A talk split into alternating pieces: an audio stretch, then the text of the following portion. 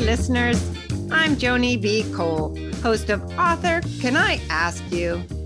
For people like me who love books and the stories behind the books, this show gives me the chance to ask authors about what they write and why they write. Plus, I like to throw in a few odd questions just to get to know each author a little bit better as a person. Let's get started and meet today's guest. Today, I welcome Leslie Lehr, the prize winning author of seven books. Leslie has penned novels and essays and screenplays, but her newest release is a different kind of work a pop culture memoir entitled A Boob's Life How America's Obsession Shaped Me and You. A Boob's Life explores the reality of life in a female body from an author whose own experiences range from breast enhancement to surviving breast cancer. Leslie, after reading your book, I feel like I will never look at my own breasts or anyone else's for that matter in the same way. I am so glad and fortunate to welcome you to my podcast. Thank you so much. And that actually is my goal. I think the way America and all of us in turn look at our breasts has these insidious effects that we don't realize. So if we can look at ourselves and our breasts and each other a little bit differently, then the book is a success. Well, I think the book does it. It shifts my own personal paradigm and my paradigm in terms of the cultural impact of this body part. You know, A Boob's Life, it was selected as a Good Morning America must read, and People magazine put it in its best new books category, and Entertainment Tonight included your book in its recommendations for books by trailblazing women changing the world. And that last honor actually shares space with Michelle Obama's Becoming. So, quite a high honor. I want to ask you though, why do you think your book is having such a big impact? Well, I got to tell you, that last one gives me goosebumps. I just can't get over that. And Glennon Doyle's on the other side. is like, whoa. Um, I think because exactly what you referred to at the beginning, I think we don't think about our boobs. We take them for granted, and yet they truly affect not only how women live in this world. Um, you know, you can't change biology, but the way the culture treats our biology really affects all of our lives, not only day to day, every morning when we hike up a bra or don't wear a bra or push them up or hide them or show them or, you know, all those kind of choices that we make, to politics and the roles that women have and the way men look at women and the way that we have to survive in those ways. And even the way we parent and role model for our children the way disease is treated. So uh, you know breasts are just a huge thing and people just giggle you know it's boobs or breasts. And so that's right on. Yeah well they are certainly always there right up front. Um, yes. You know to this reader a boob's life it defies categorization because it's certainly a memoir in that you i would say generously share your own story. But the book is also loaded with national history from the 1960s women's liberation movement up to the Me Too movement and beyond. And on top of all that, somehow, I don't know how you did this, but the book manages to be funny in large swaths. Thank you. Yeah. it almost has to have that undercurrent of funny, I guess. But given how much ground you cover, both humorous and quite serious, I wanted to ask you what was your vision for the book when you first started writing it, or how did it evolve? Well, the very first night did happen exactly as the book opens when I realized how obsessed I was with breasts. Actually, my husband accused me of that. And I was like, no way, I'm a feminist. I can't be obsessed with breasts. And um, I first thought, you know, I can track my entire life by my breasts from being a little girl and wanting them and growing up in the Midwest with cheerleaders and beauty queens, and then, you know, coming out to California and showing them and hiding them and, and nursing with them and being totally flat. And my mom thinking I would never get a man if I didn't have breasts. And then, you know, my whole first marriage and then getting remarried and getting breast cancer. I realized I could track my whole life by my breasts. And I really felt like, you know, when I tried to find books about it, there were a lot about breast cancer, a lot about body image. You know, if you Google breasts, you'll find chicken recipes, you'll find health things and toxic milk and breast cancer. If you Google boobs, it's just porn and sex. And so I thought what I wanted to do was show what it's like to have breasts over a woman's lifetime and examine my personal experience kind of as an every woman in relation to the wider lens of our nation. And then show how the biology is something we can't change, but the more that we're aware of how we react to it, could help change the culture. Well, you know, I also appreciate the dichotomy you shared a few moments ago when you were speaking that it's not mutually exclusive to be a feminist and to be somewhat obsessed with breasts. So it's nice to know we don't have to just be in certain categories. That's kind of the point of the book. It's like women get categorized between either you're sexy or you're sacred, you know, you're the Madonna or the whore. And these are fake divides. Women are very complex. And we also live in this country where beauty is a huge value for women. And it always has been that way. It always will be that way. Now, hopefully, we can open this up to have more kinds of beauty appreciated. But for breasts, it's always been, especially in this country since the 60s, the shape of our breasts before we have children when we're teenagers is the ideal shape. And yet, this is an organ. You know, we're the only mammals who have developed breasts our entire life. It's not a medical specialty you know it's such a weird thing that men look at them so fast and that they're so shameful that funerals put bras on dead women. I mean so there's just so much going on that um, women are far more complex and i think it's okay to be beautiful and feel beautiful and want to be beautiful and also want to be smart and accomplished and do important things. And until we learn that we can do all these things and not sacrifice one for the other no one's going to be happy. And the problem now i think is that we kind of have to be both smart and pretty. You know, when I was growing up, you were one or the other.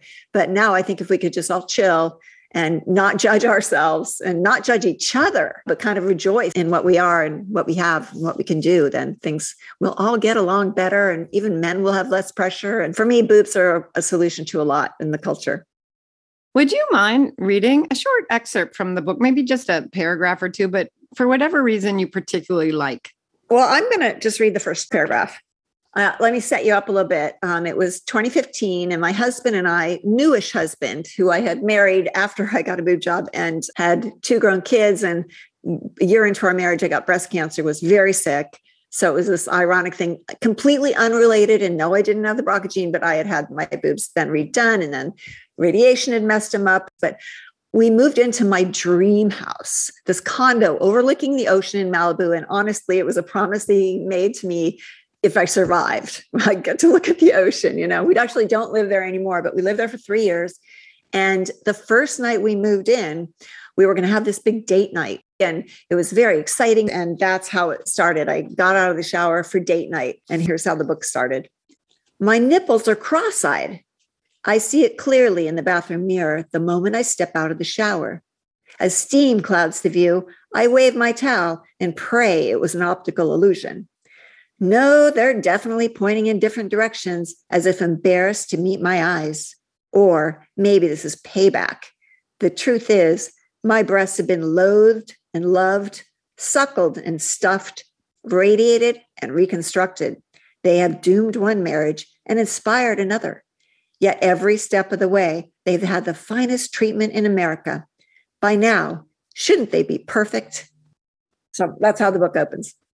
How can you not want to read more after that? you also wrote a modern love essay, and it was just exquisite. Thank you. A little bit about that same situation, you know, being newly married and then having breast cancer intrude early on in that marriage. And I have to say, that essay was so powerful and probably had one of the most amazing last lines of any essay I've ever read. I hope everybody seeks that essay out. What was it called?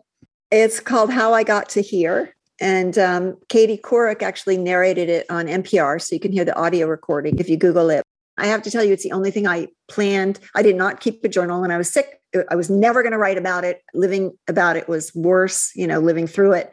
And so I just thought, okay, I'm just going to write this one essay um, and New York Times picked up for Modern Love. And I had had a new novel out at the time that I struggled to get out during treatment.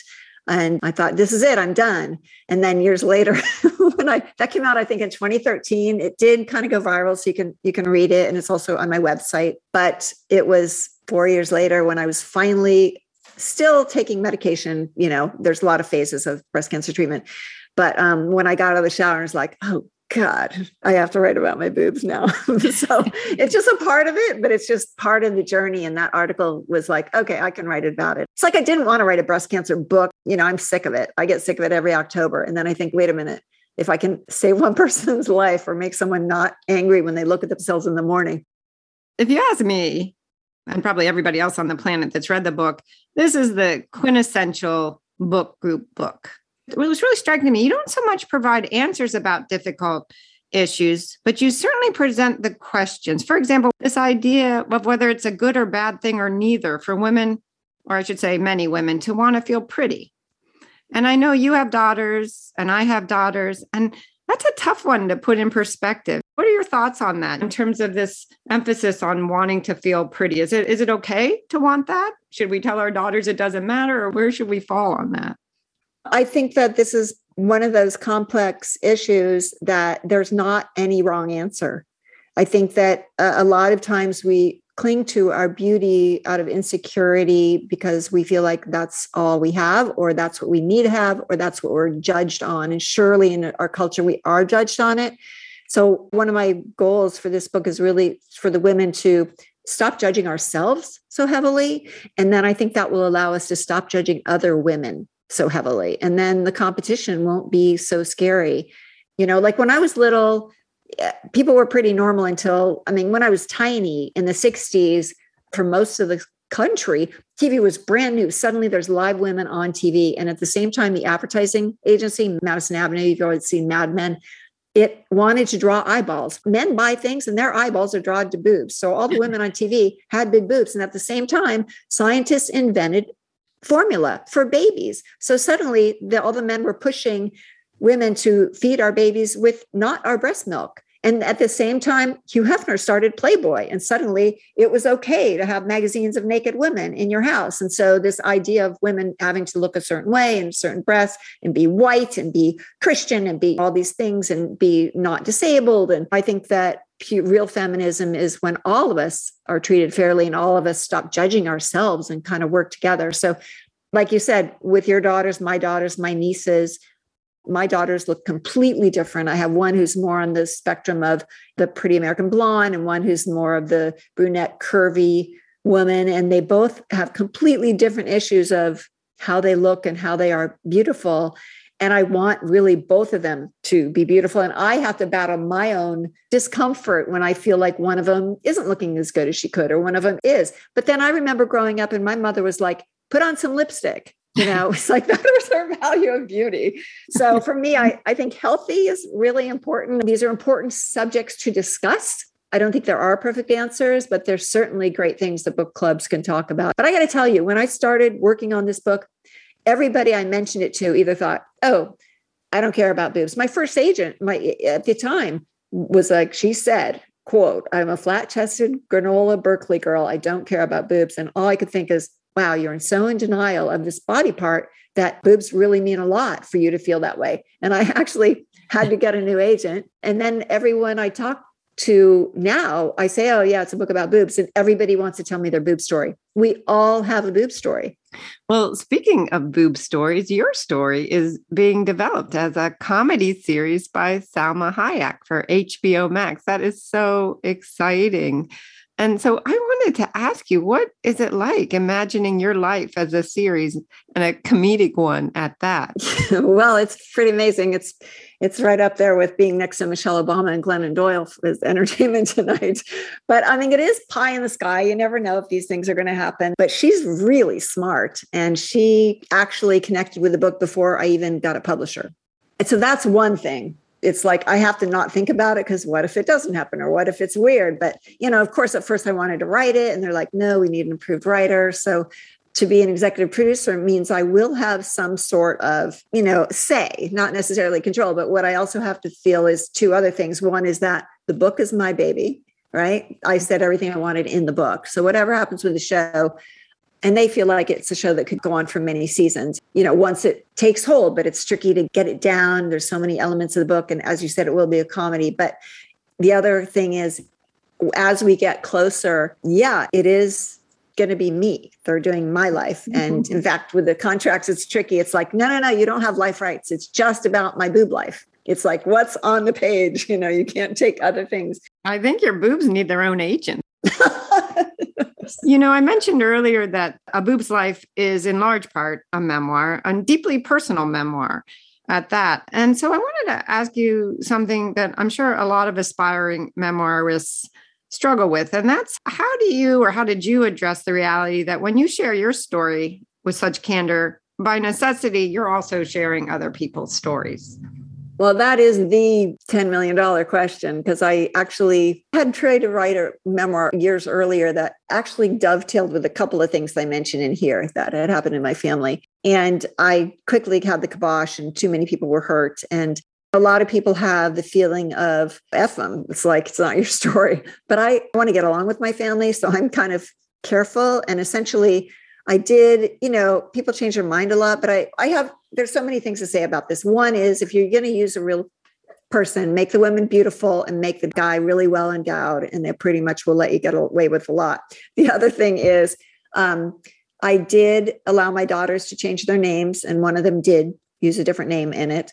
And then also, there's some sensitive material because during the book, my first husband uh, died by suicide. He was a Vietnam vet, and that I did bring in because I he was pretty large in the book, and actually some there was some issues in my first marriage that are discussed in terms of my breasts, and they get pretty dark. And I was very careful about how I described my side of it, and nothing that was you know rumored or or an idea but things that actually happened um, that there could be no denying and i did talk to a couple of lawyers um, and then once he was no longer with us, it was still tricky and sensitive. And I did run those sentences by my daughters and to make sure they were okay with that. I think that when there's sensitive things, you can run things by people, but you can't let them see anything until you're done or they will shape your work. And it's just a real tricky thing. And I work a lot, as you do, with other writers, sometimes trying to help people decide if they're going to write a memoir or a novel.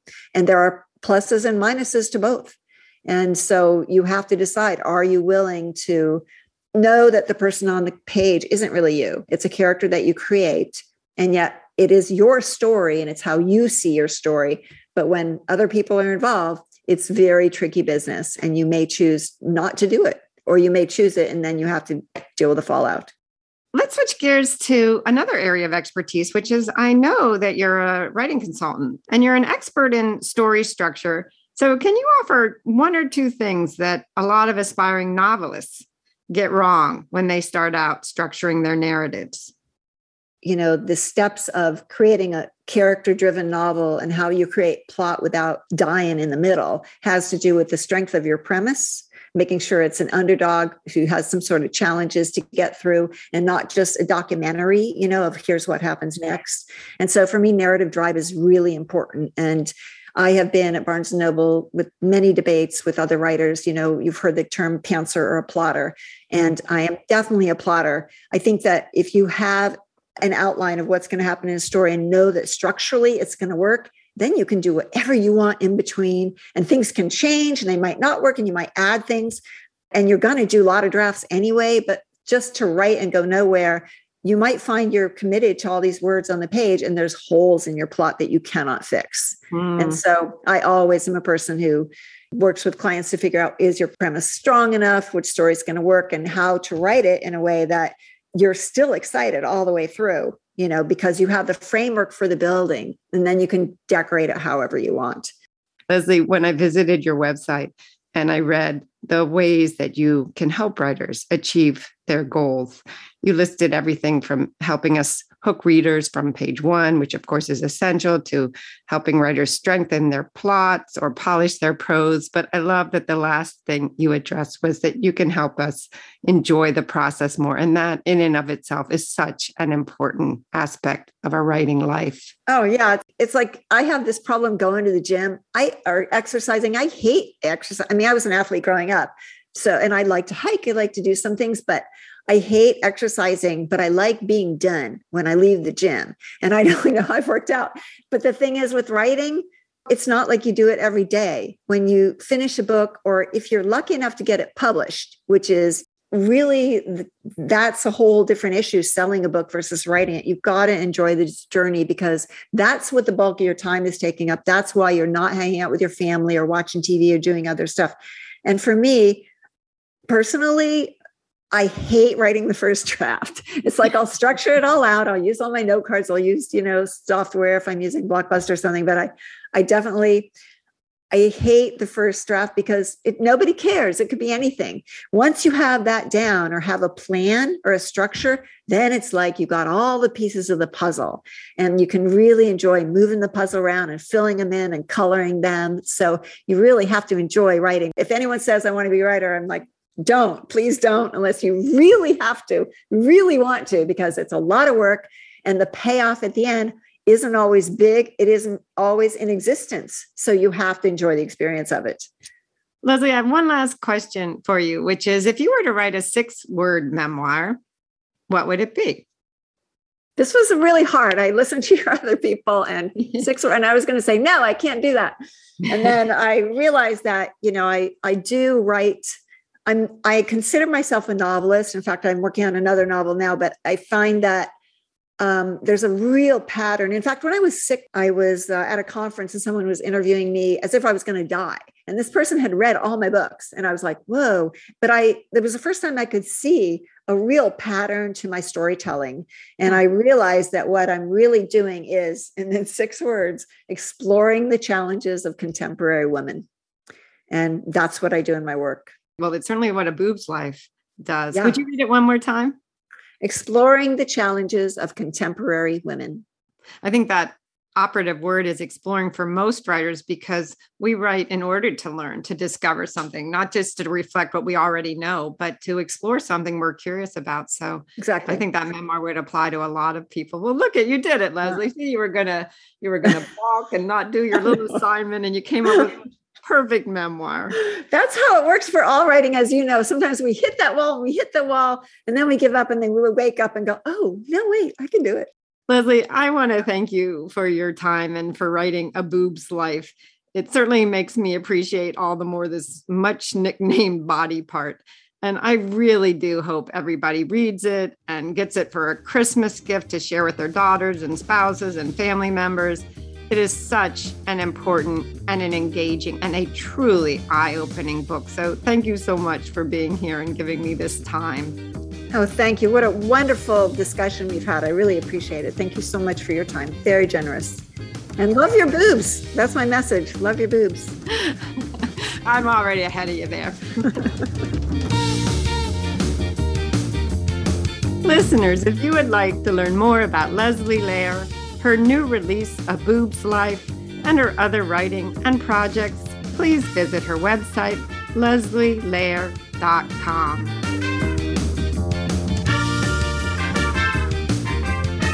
So that's it for this episode of Author Can I Ask You? Thanks everybody for listening. And if you like what you heard, please spread the word and visit me on my website, jonibcole.com. In the meantime, take care act civil, and don't be afraid to ask the odd question.